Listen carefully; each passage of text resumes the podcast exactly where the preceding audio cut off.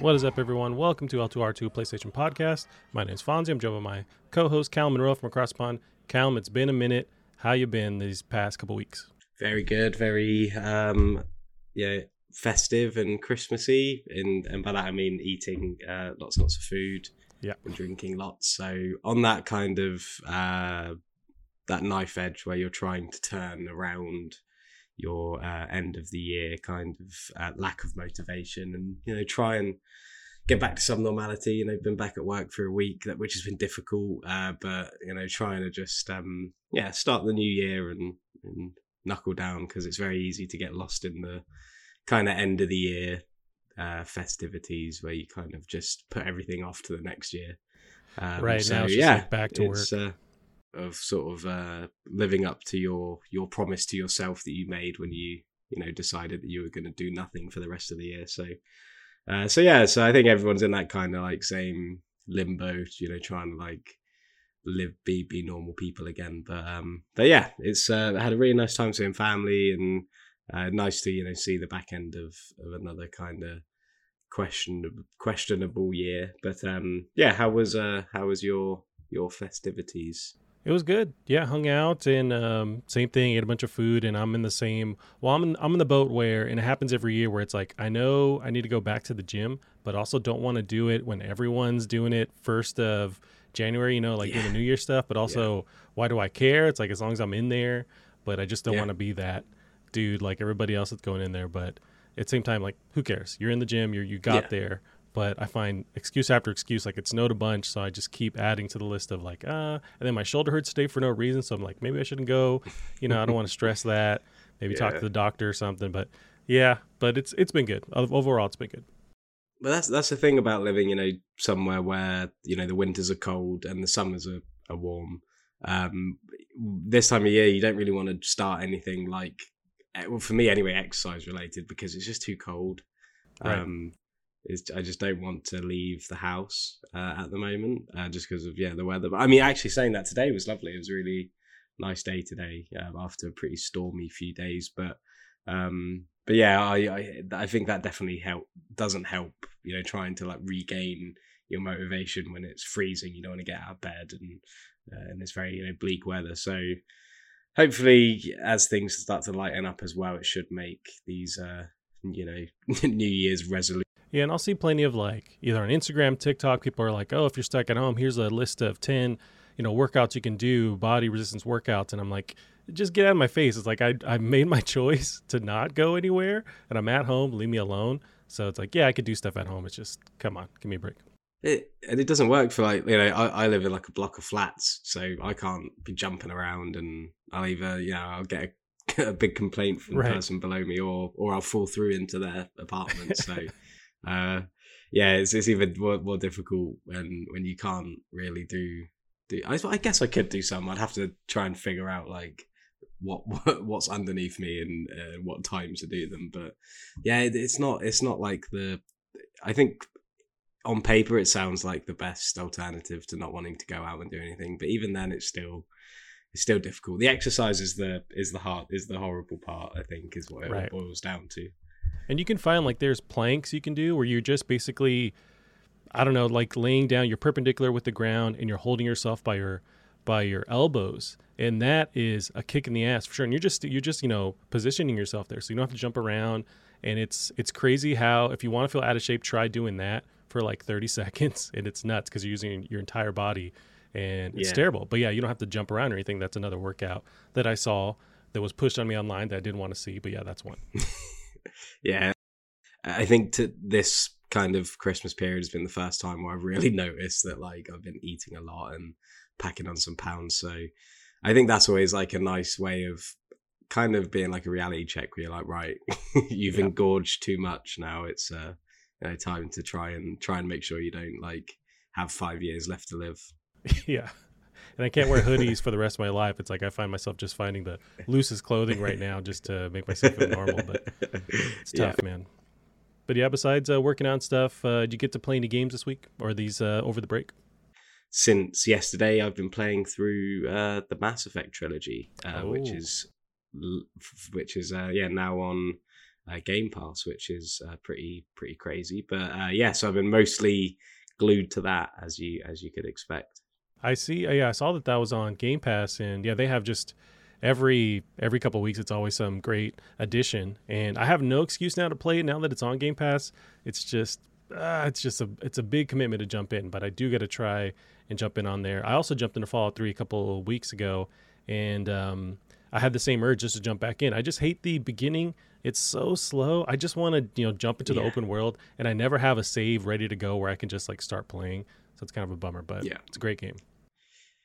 yeah, yeah, Fallout Three is great. It's been really, really nice to get back to it, and it's been long enough for me to forget some things. So, like some, you know, especially like when it comes to like the humor and on like the different terminals and things. If you you know explore and read everything, um, there's lots of. It's just such a great game. There's there's there's not many things with such like character like that anymore. But um, but Mass Effect, you know, playing through because obviously I played Mass Effect quite recently uh, for the first time on PC, and I really didn't enjoy the first one. But replaying it through with all the work they've done to it, it's just it's just an absolute joy. Like just completely addicted to it again. Um, already, even though I, I only played it through recently for the first time, it's already like a completely different experience. You know. uh, Speaking to different characters, taking a bit more time with it as well, because I kind of rushed through it the first time, and now I'm actually enjoying it. I'm able to take my time and get to see a bit more things. And um, just similarly to the first time I played it, I'm just super excited to you know get through to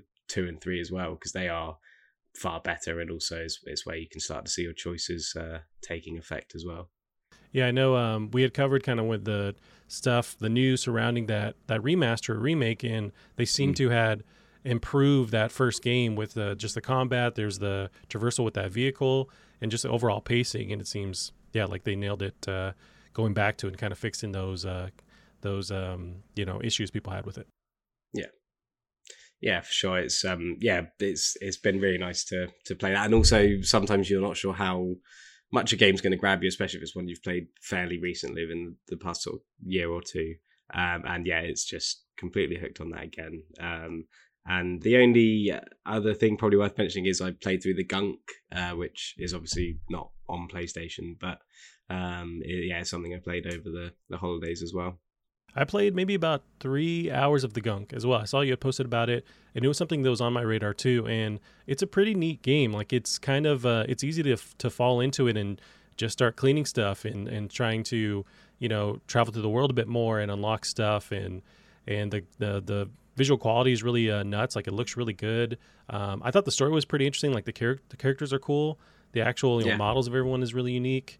Um, I don't know if that gameplay how long it lasts with cleaning up the gunk. I know they kind of mix some platforming puzzle stuff in there, but um, did you finish it? What did you think with it?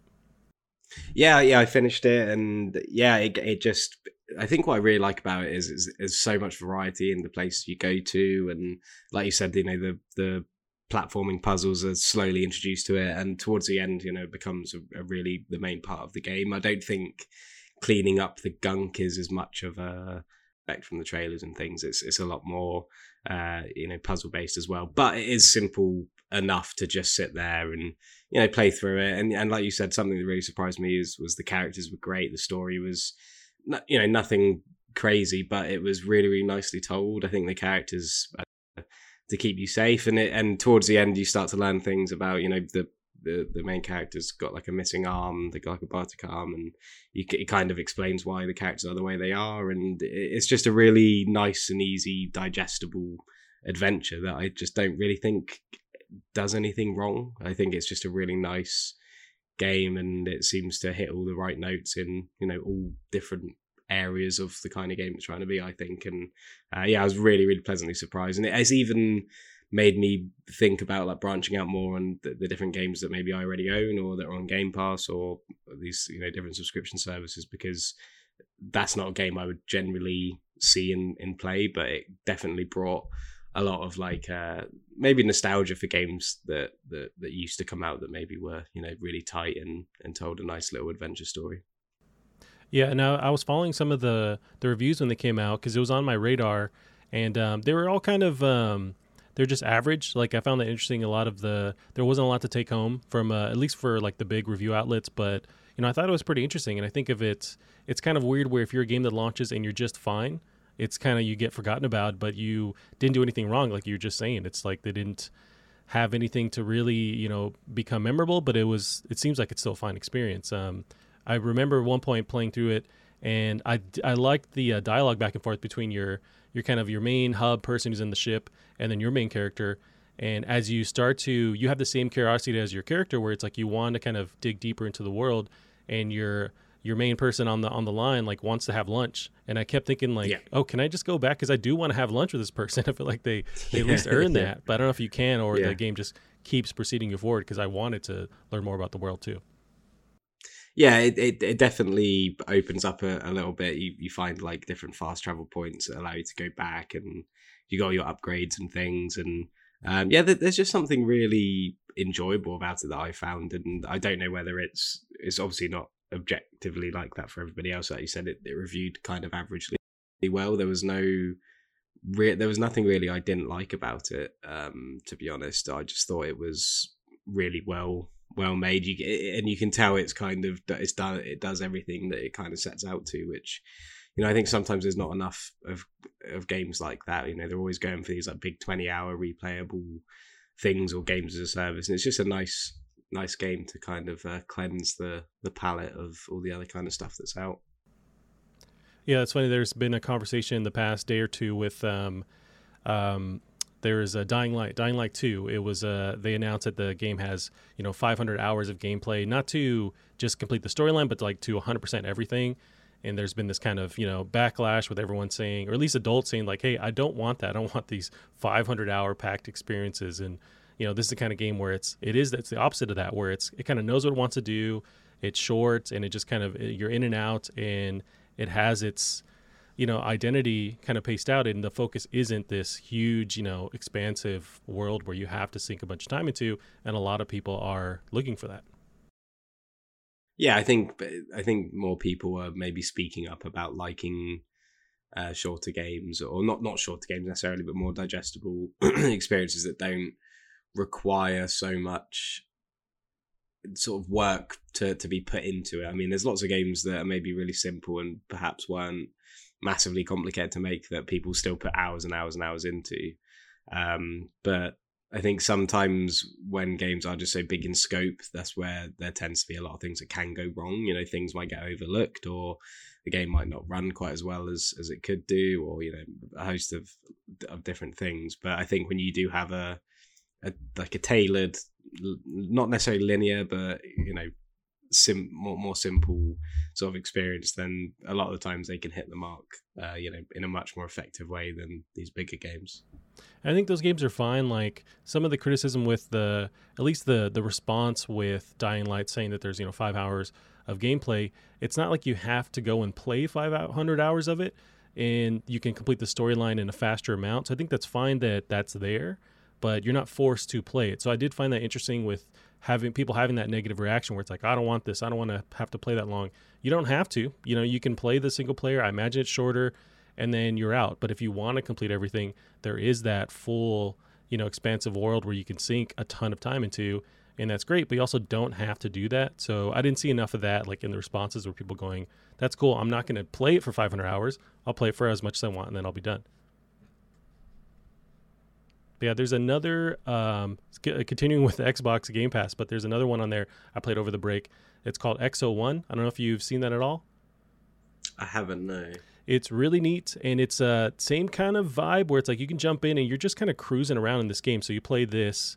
Um, you're in the ship that looks like a flying disc that also turns into this spherical orb, and you're just kind of flowing through these alien worlds, almost like the the game flow on PS3, where it's it's kind of like you're just experiencing this and you're using gravity to kind of propel yourself and jump around and you can ride the the air. There's also these really cool monuments and stuff around that you want to go and and investigate, but you're just kind of moving around and flowing, and it's really cool. The sound is really dope. Um, yeah, it's just a game where you can kind of unplug and, and play it and and jump out whenever you want. But um, it's it's it's really cool. I highly suggest it.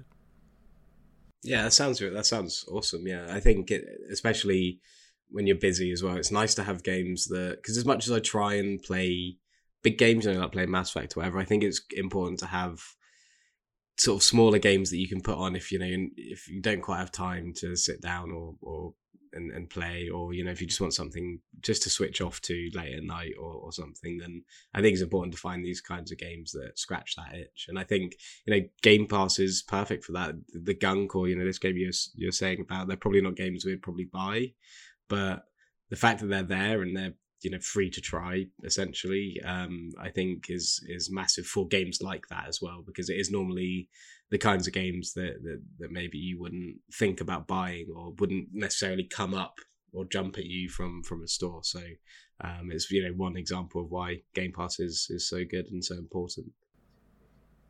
Yeah and uh, we covered before the break there was rumors of playstation following suit with their own kind of um, subscription service that kind of competes with game pass. And the one thing I like about Game Pass is it feels like almost like you can kind of channel surf if you want. There's all these different flavors and vibes and moods for whatever you're into. So I can kind of just play around with, I'll jump in Exo One, the gunk, and maybe, you know, jump back into Halo multiplayer. It's like you can kind of just channel surf for whatever you're feeling. And it's a really cool thing to have in addition to these like big tentpole games. But I'm hoping Sony kind of follows with something like that. They do have their, we've talked about, they have their own kind of services that do somewhat compete. There is that um, baked in PS5 um, subscription that lets you play a lot of these classic PS4 games. There's stuff like that, but um, there's just something to be said about how Xbox has nailed this ability to jump in and play all this stuff that maybe you wouldn't buy flat out on your own. Mm-hmm. Yeah, for sure. All right, Cam. Well, we got some news we ju- we can jump into. You know what I did finally finish over the break was Ratchet and Clank Rift Apart. Nice. It's very good. I highly suggest getting into there. It's uh, crazy beautiful. And one thing that pushed me to get back into it was I was watching Digital Foundry's kind of breakdown of the year, some of the best looking games, performing games that they that they were going through, and Ratchet was the number one for them. And um, so I decided just off of that, let me go back in. I was only like three, four hours away from the ending, and it's man, just a really cool game. Love the platforming. It's crazy beautiful, and it's just fun. Like it just feels like um, just bringing back back that classic platforming from that genre is kind of you know left gone by the wayside and uh, and Insomniac just holding on on its shoulders and they're doing such a great job with it. It's um, just a blast to play and uh, there's plenty of stuff I could do to like 100% it, but I just kind of finished the campaign and it was really really fun. You got to get it. Yeah, I'm super excited to play it. I think I've been saying I'm, I've waited so long, I might as well wait for it to go on sale. And I did see it went on sale for like fifty pounds, I think. But I think just because I've just got so much to play at the moment, and like I said, I've waited long enough now that I there's no really there's none of that like fear of missing out or, or anything that you normally get when a new game comes out. So I'm happy to you know wait and, until the the right opportunity arises. I I suppose, and I don't know what that is, but hopefully I'll recognize it when when I see it. yeah, same boat. Like I was in the not in the mood necessarily when it came out, so I waited a good while to, to finish it. But um, I'm glad I did because it's a blast. Um, maybe in the next you know drought of between PS5 games in this year, you'll pick it up if it's on sale. But yeah, it's really really good. Played that, but um, yeah, um, we can jump into some of the news here, Callum.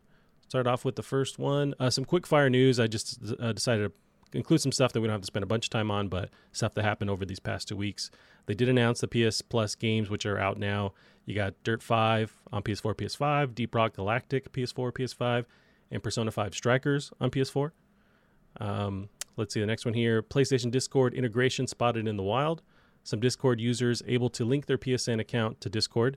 Nothing beyond that, but uh, data mining reveals that you'll be able to display what PS5, PS4 game you're currently playing through Discord. So that's a cool thing. Maybe I'm sure there's going to be other integration in the future, but at the moment, people have been able to find out that you can link these two things already. So that'd be cool.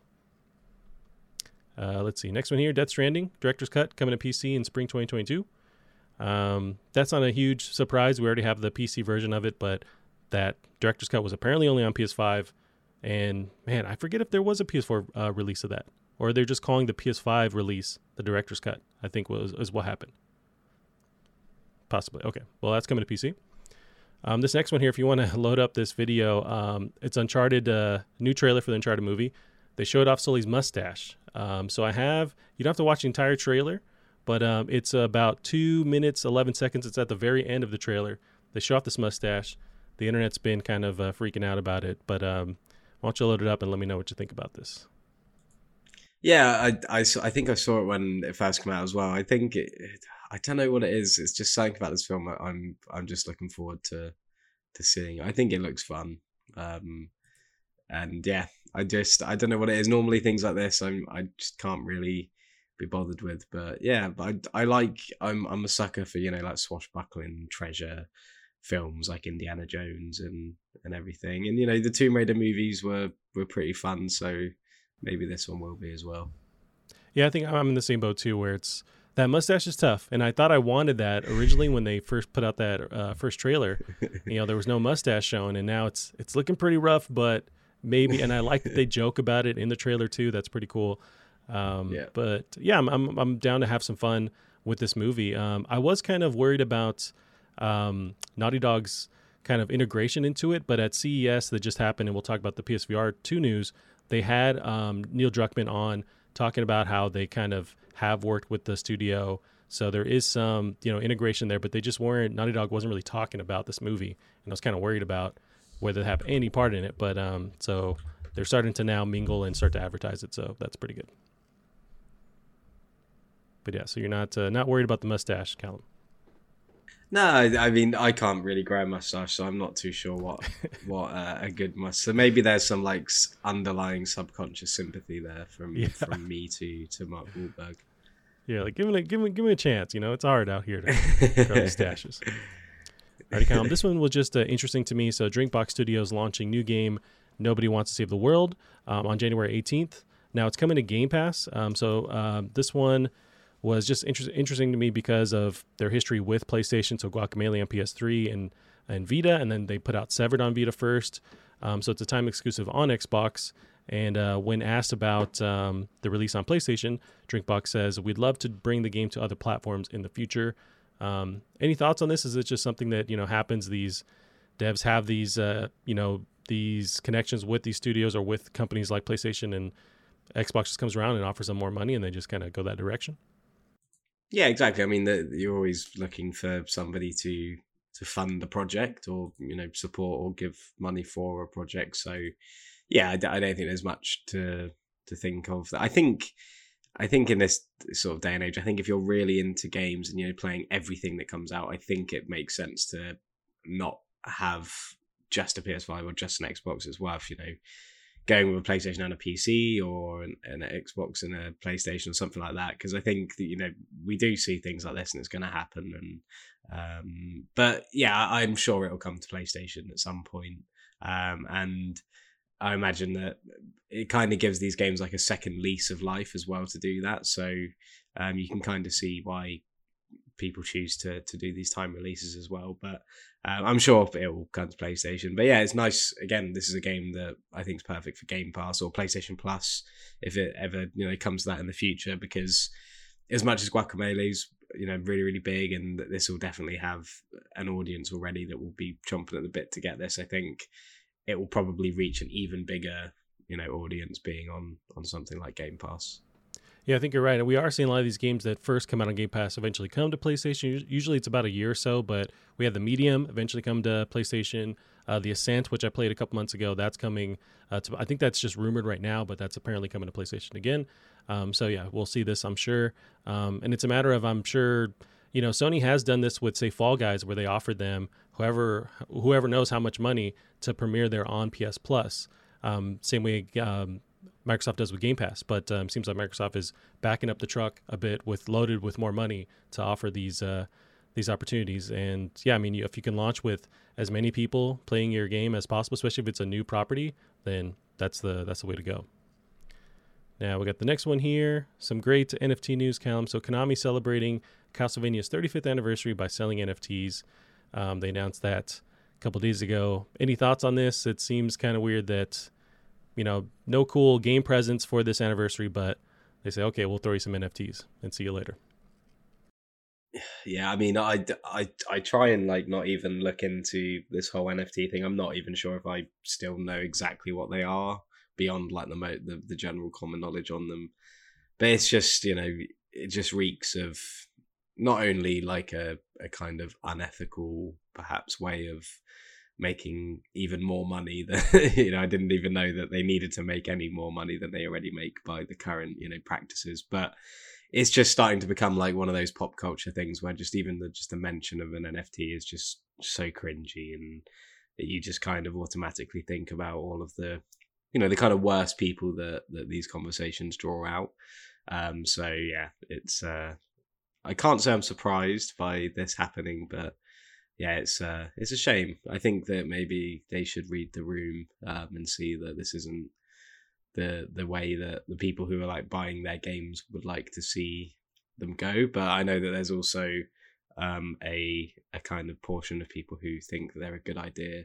Uh, but yeah, I, I would hate to get too close to, to what's going on to to you know accidentally start caring one way or the other.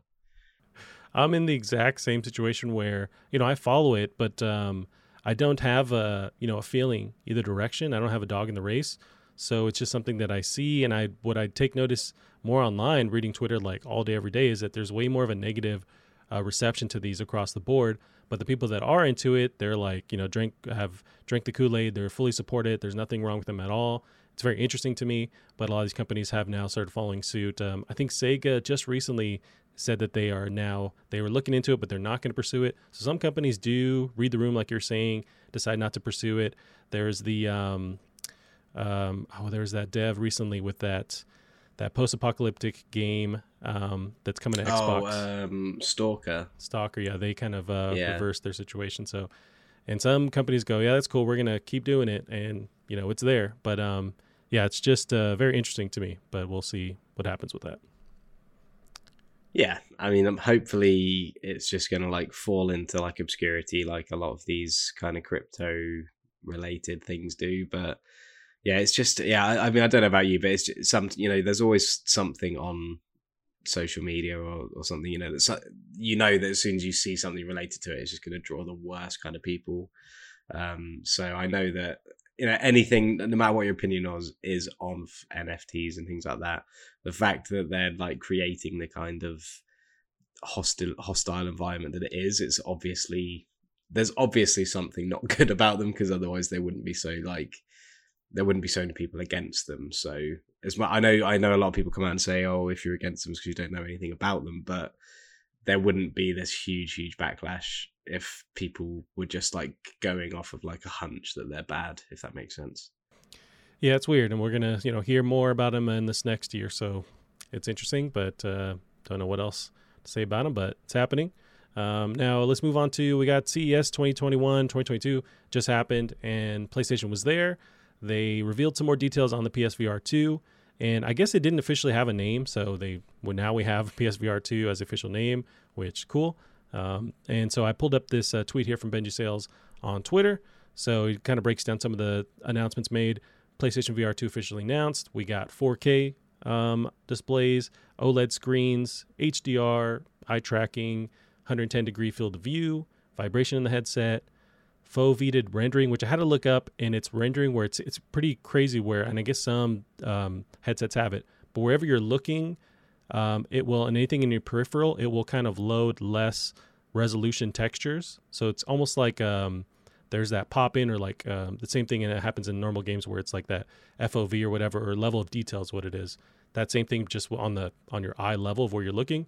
Um, so PSVR 2 supports that. Got 3D audio, new Sense controllers, which we know, and then they showed off a little bit of Horizon VR, Call of the Mountain, uh, being developed by Guerrilla Games and Firesprite. Um, what's um, we'll get into details, but how do you feel about seeing seeing some of these details, and what do you think about PSVR two so far? Uh, yeah, it's um, very exciting. I think it sounds really great. All the all of the you know technical uh, announcements about it. I still think it's going to be difficult to compete with the Quest. Um, I think, especially this holiday period, I think the Quest two is like one of the highest selling game related uh, things. Um, so it's going to be difficult because because it's such a standalone device, a lot of people are going to have the PlayStation and the Quest. So they're really going to have to c- continue to announce things exclusive to this headset, I think, before I'm convinced, or I I imagine most people with a Quest 2 are convinced. Um, Horizon's obviously a massive one that to to you know start that off, and I think it'll it looks and will be great. So it's off to a good start for sure. I just hope to see I think a big one that, that's probably on most people's minds is Half Life Alyx. I think if they can get something, uh, you know, some sort of deal to bring that to the headset, I think that would be a massive system seller um, and would probably be the only thing. Speaking out of things that I know, you know, exist, um, it could probably be the only thing that would sway me at the moment. But we never know what what could be announced. Yeah, same thoughts. Alyx is a a huge get, and hopefully they can work that out with Valve. Um, and that's really yeah, the big focus is going to be making sure that their dedicated software that only works on PSVR 2 is enough to bring people over. I don't know if the original PSVR did that for me. I was always kind of watching on the wayside, maybe jumping in, but as technology advanced and you have Oculus enter the room that has this device that works standalone and with your PC, and that allowed me to play Half Life Alyx without having to spend like a ton of money on a Valve Index. Um, that's the way I'm kind of leaning. So it's it's now a crazy um, competitive market with Oculus in the mix compared to when PSVR original launched. So it's going to be um, really interesting to watch as this comes forward and we get more details. And the big one is the price too. But um, with what they showed of Horizon Call of the Mountain, have you watched this footage? What do you think? It's very short, but what do you think of seeing this footage here? Uh, yeah, I think it's it looks looks great. Um, I think it's always difficult to capture VR gameplay and display it in in that way, but I think just the knowledge of anything Horizon related in VR, um, and for it to be, you know, is that they've obviously got a lot of um, talent behind it and a lot of uh, you know hope behind it to to have it as the first official game to be announced for it. So, um, yeah, I'm sure it'll be great, and it, it for I'm sure for for a lot of people that will be enough alone to to make them perhaps consider switching over to Quest or making it their first VR VR headset. Yeah, they didn't uh, announce that this is going to launch with PSVR 2, so I don't know how long into its cycle this will release. Um, but some news on that. So it's being co-developed by Guerrilla Games and Firesprite. Sony acquired Firesprite in September 2021. Um, so Firesprite's known for the Persistence VR, Playroom VR. Um, they made Run Sackboy Run on Vita, um, and then the Playroom that worked with the PS4 and PS camera. Um, so I looked back into some of the past episodes. So we talked about this back in February 2021 there was a rumor um, that Firesprite was working on this um, next VR franchise that were tied to a PlayStation well-known franchise because they posted a job looking for for someone um, to work on that. So, but, but, back then we didn't know what property it could be, and it turns out it was Horizon. Um, this was the one when we were theorizing. I felt less likely because you have to move around so much in Horizon. That's like, how's this going to work? But seeing the footage of Call of the Mountain, seems like you're going to stay in that boat, and that makes sense with the locomotion issues of moving around in VR. If you're stuck in there and you're just kind of on rails, shooting at stuff and and dealing with things, um, it'd be cool if you can kind of control the speed of that person who is driving the boat, and then you're just shooting off arrows and throwing bombs and stuff. But um, looks really cool. I'm I'm very hopeful for this one. Yeah, yeah, I, I think you've you've got to be with with something that's already established that is something that would be awesome to to move around in in VR. Now I, pulled up some sales data to kind of quantify like how much does PSVR need to sell, how much does it need to sell for. So um, here's some info on PSVR on the original. So as of January 2020, it sold six million units. So it launched in the U.S. for 399 and Europe for 399 pounds. I think it's a little bit cheaper now. Um, as far as peripherals go, with Xbox Kinect, they uh, Xbox Kinect, they sold 35 million units to date. That was a $150 add-on device.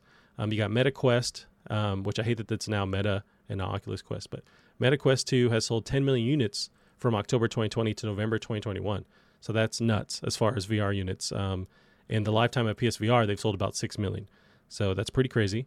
Um, PS Vita has sold 10 to 15 million uh, units, and they have decided to let that thing die. Um, Valve Index has less uh, concrete sales data, so they've sold an estimated 149,000 sets in 2019 alone, 103,000 which of, uh, were in the fourth quarter due to the announcement of the Half Life Alyx, which buyers received for free. Um, so it's interesting, but I wonder how much does this thing need to cost for Sony to to make their their quota? Um, and it's it's very interesting because this thing needs the PS5 to function. They haven't concretely said it's not going to work with PS4, but right now they haven't um, said what the backwards compatibility is with it. Um, but um, what do you think as far as the price we could expect, considering like the actual hardware specs that we do know of? How how much do you think this thing is going to launch for? Yeah, I think it's difficult because we don't as much as VR is popular, we don't have a host of VR. I mean, obviously, you have all your different uh, phone ones or your your sort of smaller, lower spec ones, but in terms of like gaming VR headsets, um, there's not very many coming out often. So it's difficult to gauge how these things are pricing, how they're depreciating, and because obviously the Quest 2 itself was cheaper than the Quest 1, uh, whilst being, you know, much, much or a better device. So we we've got to expect that it is perhaps still lowering in in in cost of these things as, as the tech becomes more and more sustainable. But obviously, COVID again might might, might change that as well. But um, yeah, I'm not sure. You, you'd have to hope that it's not. If if it is to be more expensive than the first PlayStation VR was, and you've got to hope it's not extortionate in, in how much more it is. I think that number is going to be used as a comparison. The Quest is going to be used as a comparison. Um, so yeah, I think it's difficult to put put a number on it, but you'd hope around the mark of the initial PlayStation VR because I think when you look at the kind of situations in which they were brought out, I think the PlayStation VR was probably about as high tech as this perhaps is. Uh, so yeah, I'd, I'd probably say around around that same kind of price range. Yeah, I'm hoping that they are going to be competitive with the pricing. Um, although the specs make me think that they're going for something that is more higher end compared to say the Oculus um, with the 4K displays and a different like vibration in the headsets. So they do have a you know a leg up by going that route, and then it's definitely cheaper than like say the Valve Index, which is a thousand bucks, and you need a PC to play it. So they are in that realm there where that's that's a, some wiggle wiggle room. Um, and then uh, one one aspect I didn't really think about, but a lot of people are very negative on the Facebook integration with Oculus, and I think they're starting to roll that back. I don't know if that's happened yet, but people just overall don't like Facebook and the integration into Oculus, and that gives Sony some points where it's like not you know tied to that at all. Um, so there's some pluses there, but um, it comes down to the price, and the PS5 is already hard to find as it is. So if you have that tied to this super expensive add-on that can give you a VR experience, but then you have the Oculus, which can give you something that is still comparable, it's going to be tough. Um, but I'm hoping that they can price this thing competitively to you know actually be in the mix and not be this you know six hundred dollar thing on top of your PS5. But um, it's uh, really early to to tell, too early to tell. But um, do you think we're going to see this thing release in 2022?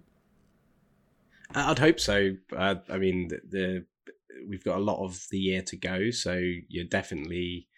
I think it'd be safe to hedge your bets on it. Um, I mean, we'll at least see a huge amount more, I'd imagine. And if it is to be next year, then we'd hope you know, kind of earlier next year. But um, yeah, I think you make a good point as well about Facebook. I think that's going to be be huge, and it's a real opportunity because Oculus is clearly the most popular device out there. But we've recently seen with all this new Meta stuff, and which is like universally detested. I think. Um, yeah. I think stuff like that's only going to push gamers away from Oculus as a VR headset. But obviously, at the moment, there isn't really an alternative choice. So when the PlayStation VR 2 comes out, that's going to be a real uh, you know, it's going to be really inviting to people um, who who do maybe want to switch from from the Oculus, but also to games companies making VR games. I think having Sony, who's obviously in, who works with, you know, probably 50, 60, 70 percent of the games industry, they're now going to be able to take pictures for these same VR games that otherwise would have to go to Oculus. So um, it's uh, yeah, I think it's going to just be a great thing to have as an option. It's going to push everything forwards from a VR perspective, I'm sure, and and also it shows how um, you know all in perhaps the industry is with VR because it's still getting supported. We saw the Vita get completely abandoned, so for to to just get a second headset clearly shows how how invested they are into this. Yeah, I think that this does uh, show for sure that Sony is interested in continuing with VR, obviously, but um, yeah, and it's it's also interesting where the original PS4, PSVR selling six million units. I don't think Sony needs to. They're not looking to sell outsell the Oculus because the last entry didn't sell very much as far as compared to Oculus level. So uh, since they're coming at it from that angle, they're not expecting to sell that much uh, that many units. They just need to sell enough to kind of keep this thing alive. That makes me hopeful as well because uh, at the end of the day, I'm worried about this competing with Oculus. But if they kind of carve out their own area where this this isn't the same kind of experience. It's not as lightweight as as as um, underperforming, I guess. You know, as Oculus does, this is kind of this next gen VR experience that is still approachable compared to like a Valve Index. They have some, you know, some possibilities there with uh, succeeding, and I'm glad that they're still at the end of the day supporting this thing and not leaving it high and dry like the Vita. Um, and I'm hoping they have the software to actually make me commit to this thing because right now I have an Oculus, I have a PS5. I'd much rather just keep my Oculus, let it play with my PC and, and experience games that way. Um, so it's very interesting. I'm, I'm hoping that they they uh, kind of keep this thing somewhat open, letting it work with PC. They have now a better relationship with launching games on PC. So maybe there's I'm hopeful there where if they can kind of allow this thing to work with your PC, that would have way more people interested in buying it because it's not then tied to the PS5 like the PS4 was with PSVR. Um, this thing does have a USB C cable, so it's not this pr- proprietary uh, connection like the original PSVR was. So that makes me think that this thing could be working on your PC, and if not officially support, supported by Sony, people will figure out a way to work around it and let this thing work with your with your PC VR game. So I'm hopeful. It's um, but yeah, I am thinking we're going to see more, obviously more info about this, but I'm thinking this thing will launch in 2022. There is a next tidbit of news about it launching in, in uh, 2022. So this here is from Game Rant. PlayStation VR 2 to reportedly begin production soon. A Chinese supply chain source claims a company named Geo Geotech, Ger, Gertech, that's an interesting one, has landed a contract for PSVR 2 production. This seems to track as Geartech previously partnered with Sony on components to its original PSVR and also supplies parts for the PlayStation 5. So possibly getting this thing already starting production uh, soon. So maybe 2022 is the year. It's exciting, Callum. It's exciting. Do you think it'd be nice? It would be nice. Are you foaming at the mouth to get this thing? Or are you waiting for the software to make you interested in it? Um, I think it'll be great. I I think um, uh, it's pretty. It's a pretty surefire, you know, thing. I think this is going to be brilliant. I'm sure the haptics will be great. Um, you know, they're going to probably like like all the consoles and kit that comes out now. You know, they've all got the greatest engineers working on them and everything. So I'm not worried from that perspective. It's just I need to see something that I know would be worth getting because there's nothing at, as it stands, and and I I know it might sound a bit weird because we don't know much about the VR2, but you know as it stands, there's there's no reason for me to get one because I have my Quest 2. I don't even ever really feel the need to use it on my PC, mostly because um, where my PC is is not very it wouldn't be very good for playing VR, but um, if games like Half Life Alyx that I haven't played before and I'd and I haven't bought before, then that would maybe sway me um, amongst other things, perhaps. But at the moment, happy it's been announced, happy it's coming, happy with everything it's you know everything that it says about it. But yeah, I'm not you know chomping at the bit to get one quite yet. Yeah, same here. Um, but it's uh, I'm glad they're talking about it, and we're going to see more info about it this year for sure. So we got the next one here, Callum, is uh, some drama that unfolded about Days Gone on the internet this week. Uh, Days Gone game director responds to Tsushima sales praise. At CES 2022, Sony praised Sucker Punch for Ghost of Tsushima, passing 8 million copies sold. Jeff Ross, the director of Days Gone, who since left Sony, Bend chimed in with this tweet. He says, At the time I left Sony, Days Gone had been out for a year and a half and a month and sold over 8 million copies. It's since gone on to sell more and then a million plus on Steam local studio management always made us feel like it was a big disappointment. So this uh, sparked a big debate or just conversation about Days Gone. Did it get enough um, love for what they try to do? And then eventually Sony deciding to not proceed with a sequel to, to Days Gone, and some of these uh, lead people leaving uh, Sony Bend eventually. So that was the where it where it left, and people just talking about it. But then there's an update on um, on uh, David Jaffe's uh, podcast. He had um, let's see, I'm blanking on some of these names, but he had Jeff Ross on. So we got another update here from Game Informer, kind of encompassing the whole thing. In a recent live stream with former God of War and Twisted Metal director David Jaffe, Ross revealed that his source for the sales data numbers was a now defunct website called Gamstat, which tracks PlayStation Trophy data, as reported by PushSquare.com.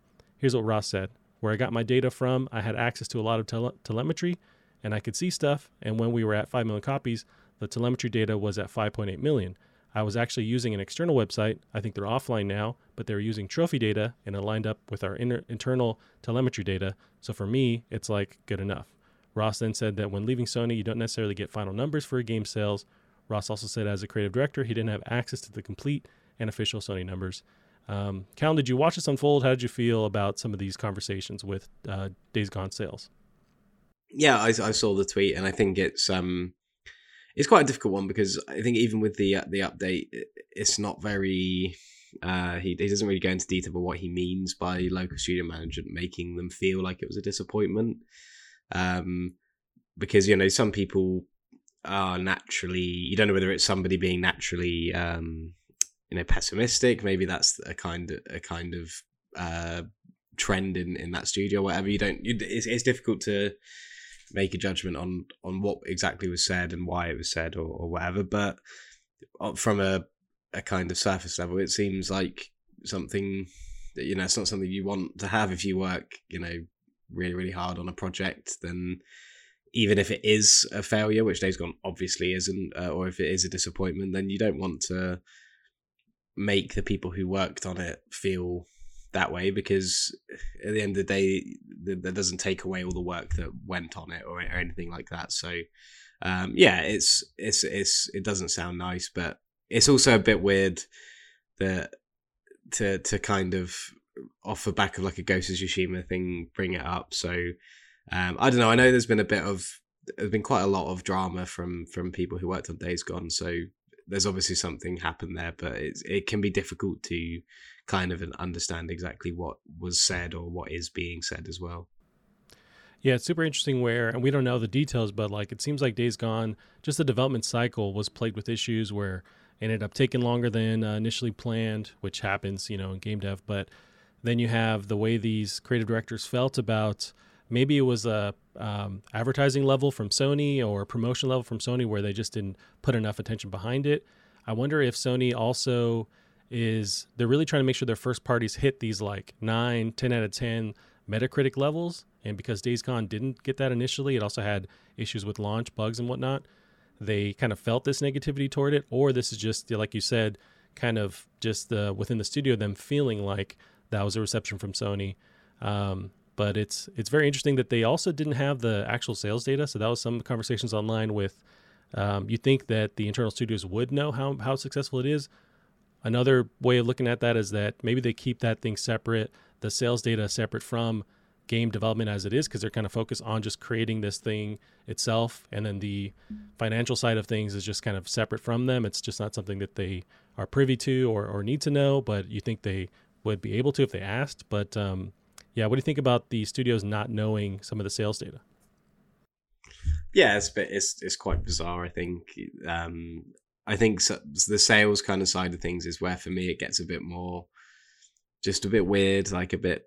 That's where you know you start to creep into corporate things, and and so yeah, it's easy to to kind of hear about something like oh they weren't they weren't told about how much it sold and things, and then that's where you can start to be start to you know conspiracize about uh, you know studio management and things, and you know it, it makes it very interesting, especially in an industry where a lot of big game studios are publicly, you know, not ran well or they don't have the best um, atmospheres at them. So it's easy to hear about these things and, and assume the worst. And um, I think that yeah, the whole Days Gone thing. I think enough has come out of of whether it's a disappointment, you know, with with it being pitched for a sequel and now this. I think that there's clearly something uh, has not gone wrong, but there's clearly a, tr- a troubled uh, kind of feeling about the development. Maybe it was really tough, and uh, but you got to remember, you know, these people go, go, through the trenches with each other. You know, give or take the, the people who may leave halfway through a project or join halfway through a project, and this is what I mean. You never know; it could just be a bunch of throwaway comments or jokes that people make about difficult times or you know, when you, you look back at something that you worked hard on and you, you might joke with a colleague, uh, uh, you know, about how like you're super glad that it's over or something like that. So you don't know what kind of comments were made, but it's just, yeah, you do kind of see Days Gone brought up in lots of conversations like this.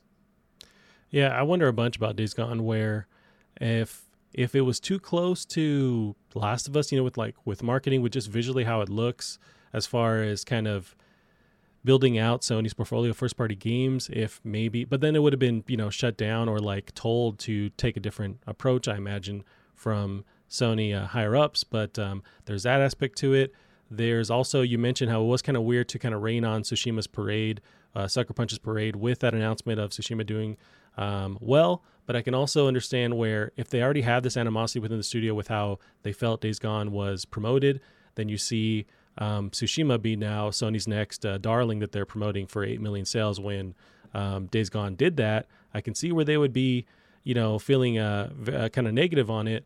But I imagine that animosity isn't towards um, Sucker Punch as a studio because, you know, studios are going to have each other's backs. And I, I don't think that they were trying to cast shade on them.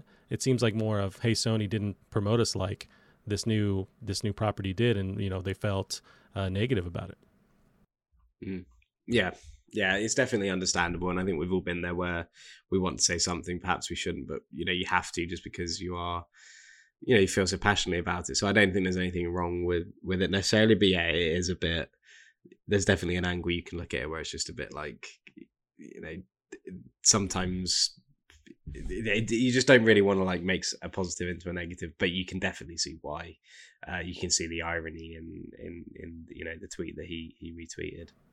And I think these kind of comments uh, take over the internet because the industry itself, uh, game industry, is very secretive. You know, with um, how you just feeling, hearing how people within studios feel. It's like you have to wait for them to leave, and then years to go by before you get any kind of honesty. Even then, still, it's kind of shrouded under like they don't want to they just don't want to rub people the wrong way or they want to still work with uh, whatever company so you just don't hear the honesty but this is a industry based on people building these things and they're going to have feelings as people do and i just like that we got a little bit of uh, insight on at least the reception within the studio of like how they felt about you know sony backing them up on this um, whether it was true or not i don't know um, but um, it's been super interesting to hear, to hear this unfold. There is, and I wanted to throw this to you, there is a little bit of tidbit on resistance tied to this thing.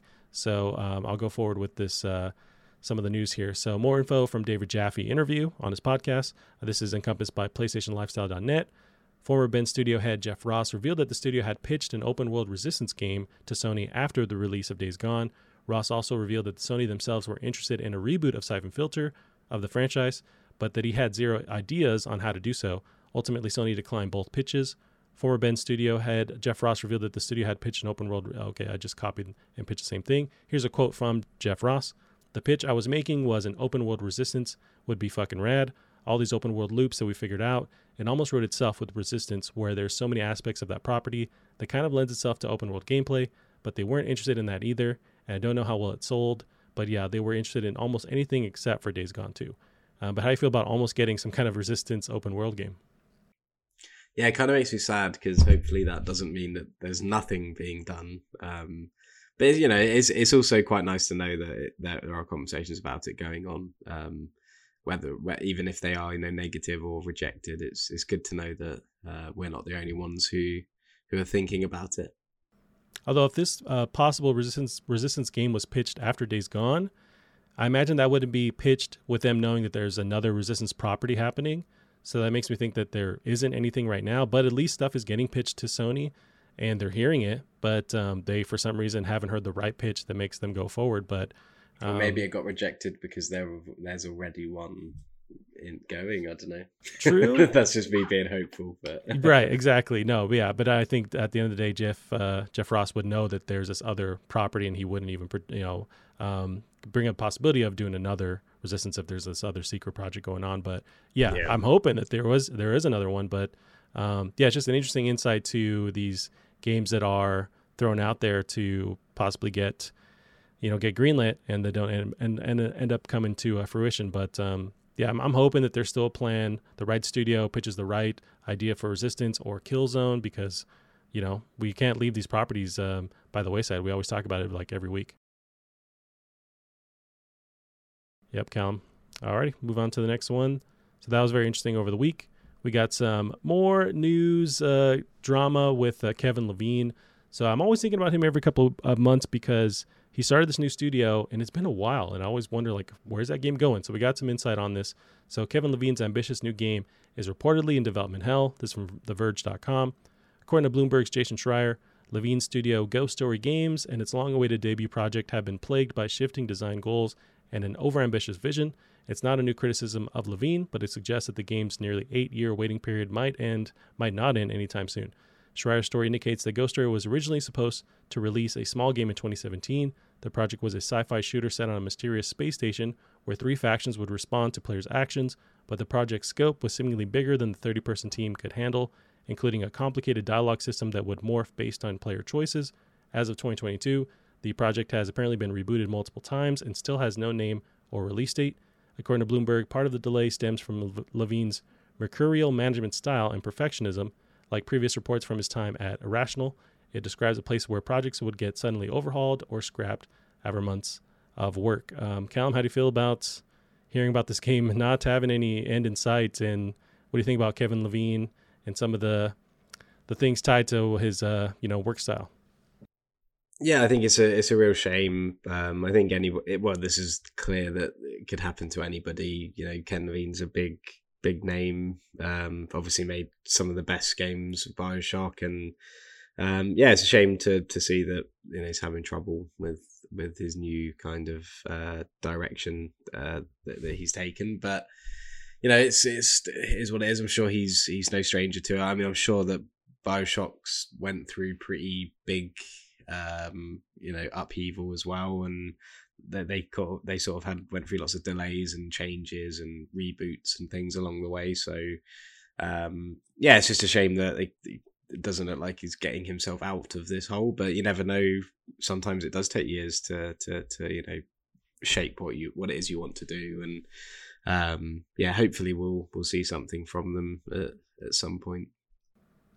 Yeah, I feel like this is when you, where you need a good um, a good person on the project producer that is kind of reining you in on these different ideas and directions you're going and kind of having someone that is stopping you from just creating creating without an end in sight because Kevin Levine is you know um, just a great mind in the industry and I'm, I'm sure full of ideas and wants to follow all these different routes which is great. But then you need someone who can also play on top of that and reel it back in and produce a game at the end of the day um, I think of the uh, there's the God of War documentary that came out uh, a while ago where they talked about that kind of ebb and flow between producers and directors and trying to figure out what to cut, what to pursue. And I think Kevin Levine needs that, but he's maybe such a huge, well-known uh, figure that there's no one to tell him no to anything, and so he can just kind of obviously keep proceeding with the endless budget from a game that was supposed to come out in 2017. But um, people like that, or um, you just need these these well-known figures that can also be reined in and produce a product. And there's got to be this balance, and I don't think there's a balance happening here. Yeah, I think it's um, yeah, it, there's clearly something uh, going wrong, and I think kind of that the whole scope thing is is you know something that that anyone who's tried uh, learning about game development is something that, that, that always ends up hitting you in the face. Um, so it just shows that, that that it can happen to anybody, and it's it's just not not easy to to get through these challenges. But yeah, like I said, he's you know every day can be like that for for you know creative people where it feels like you're just never going to make a breakthrough, and then you do. So he's going to be used to this kind of feeling, and um, you know, hopefully, fingers crossed, just for those people that uh, you know they get something out that that they've been working on, and they can show you know what the the kind of ambition is. Yeah, yeah, I do. I'll give uh, Kevin Levine some slack where I can I can only imagine like coming off of properties like Bioshock, the next property you're working on, people are gonna absolutely be waiting for it and scrutinize it and gonna want that same caliber of what Bioshock was. So I'm sure he's like making you know really just focusing on develop, developing something that is that same level so that it you know stacks up to that. So that's got to be a lot of pressure. Um, then you're right where you have this studio that wants to make sure that they produce something at the end of the day and have something to show for it. They're on that article, they go further on some of the conversations between devs in the studio, and they have this term, it's like called Kenception, where they would try to make him think that he's thinking of an idea on his own uh, to kind of get it through the system. Like they were trying to, you know, almost trick him into like thinking, oh, I, have I'm, I've decided on this uh, route to go through, just to kind of guide him externally. and it sounded really interesting, but um, yeah, it's tough, man. I'm hoping that they produce something, and I'm just a huge fan of uh, of his games, and and I want to see this thing. Um, so I'm just also waiting for this game because I want to play it, but um, I'm hoping that they kind of have an idea on how to wrap it up. Yeah, yeah, we'll we'll we'll have to wait and see, but I think it, it at least. I, I, guess the silver lining is it's putting eyes back on something that you know maybe no nobody had given much thought to in a while. Right, exactly. All right, Cal, we got the next one here. Naughty Dog dying to share its multiple game projects in production for PS5 and PS4. It's from PushSquare.com. During its CES 2022 keynote, keynote overnight, Naughty Dog co president Neil Druckmann featured to talk a little bit about its collaboration with Sony Pictures and PlayStation Productions on the Uncharted movie. Druckmann closed with a brief tease saying, We're dying to share with you the multiple game projects we have in the works at Naughty Dog. We know the team is working on a standalone multiplayer adaptation of The Last of Us 2. While there are rumors it's also remaking the original game in the series, outside of that, it's developing Uncharted Legacy of Thieves collection for PS- PS5. It's uh, probably safe to assume it's in the prototype phase of something new to boot. So, tied with that, we got this uh, news update from Tom Henderson, who is uh, kind of leaking various game, uh, you know, stuff online. Um, so he says, uh, heard from multiple people now that the Last of Us remake is nearly finished and could release during the latter half of 2022. Um, tied with this also, Callum, is people debating do we need a Last of Us remake, which we talked about when there's some of, some of those rumors. But how do you feel about possibly getting a Last of Us remake for PS5 this year? And do you think we need it?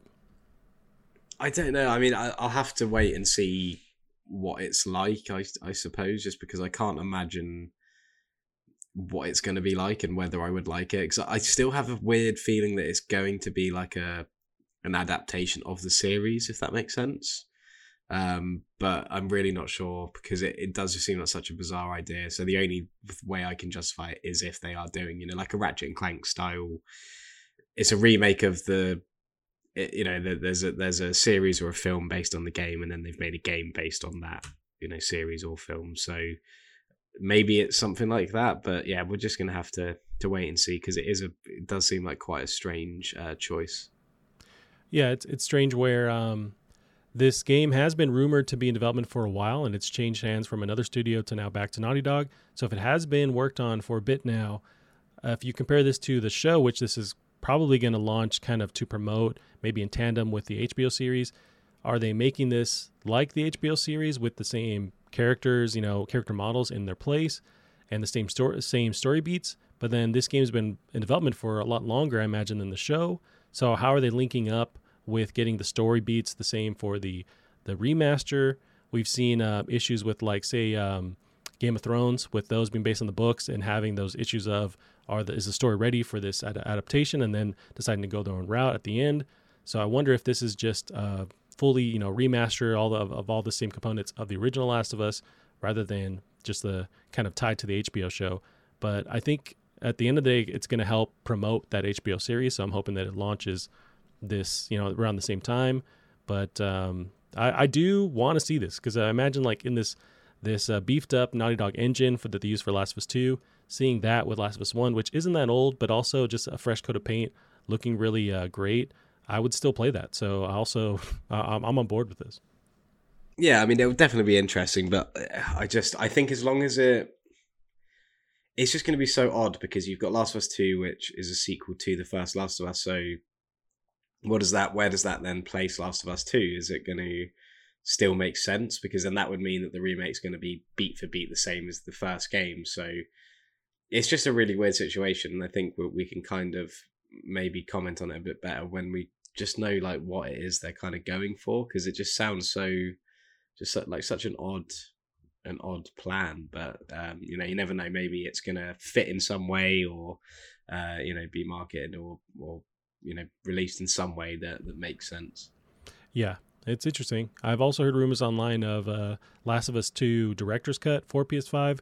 We saw that with um, Tsushima, with um, with Death Stranding. So I think it's fair to say that we'll see that with um, Last of Us 2 because that was such a huge property, such a huge release on PS4 which I'm kind of holding off on replaying because I want to see that on PS5 with everything, all the bells and whistles, maybe some ray tracing. Um, so I'm hopeful that that releases this year too. So maybe this is a year of The Last of Us just celebration, but uh, I can't wait for more info. Now, Callum, we got the last one here. Sony reveals PlayStation tournaments coming soon to PS5. Sony SIE president and CEO Jim Ryan revealed during CES 2021 that PlayStation will soon offer a tournaments feature in an upcoming PS5 update. No further details were, were revealed, but with PlayStation acquiring the popular fighting tournament EVO last year, we could potentially see players allowed to join tournaments through PS5s uh, as well as watch live events. Um, I don't know if you're, I don't think you're a big fighting game fan, but how do you feel about this integration of PS5 as a possibility? Yeah, could, I mean, it could be interesting, um, like an esport kind of uh, functionality. So, I mean, yeah, like I said, it's not for me, um, but yeah, we'll see, see, uh, see how that develops. Yeah, if they can have you at least like people that want to watch this, they can jump in and watch live, and then if you can from your home jump into a tournament and could open it up to way more people joining this whole uh, the whole esports thing, not having to travel and still being you know really good at whatever game from their couch um, could be really cool. But yeah, it's it's not. I'm not a huge fighting game uh, fighting game fan either. But um, yeah, it's nice that they're integrating this and they bought Evo for a reason. It seems like to integrate that into PS5, PlayStation in general. But um, yeah, that is dope. I'm just terrible at fighting yeah. games.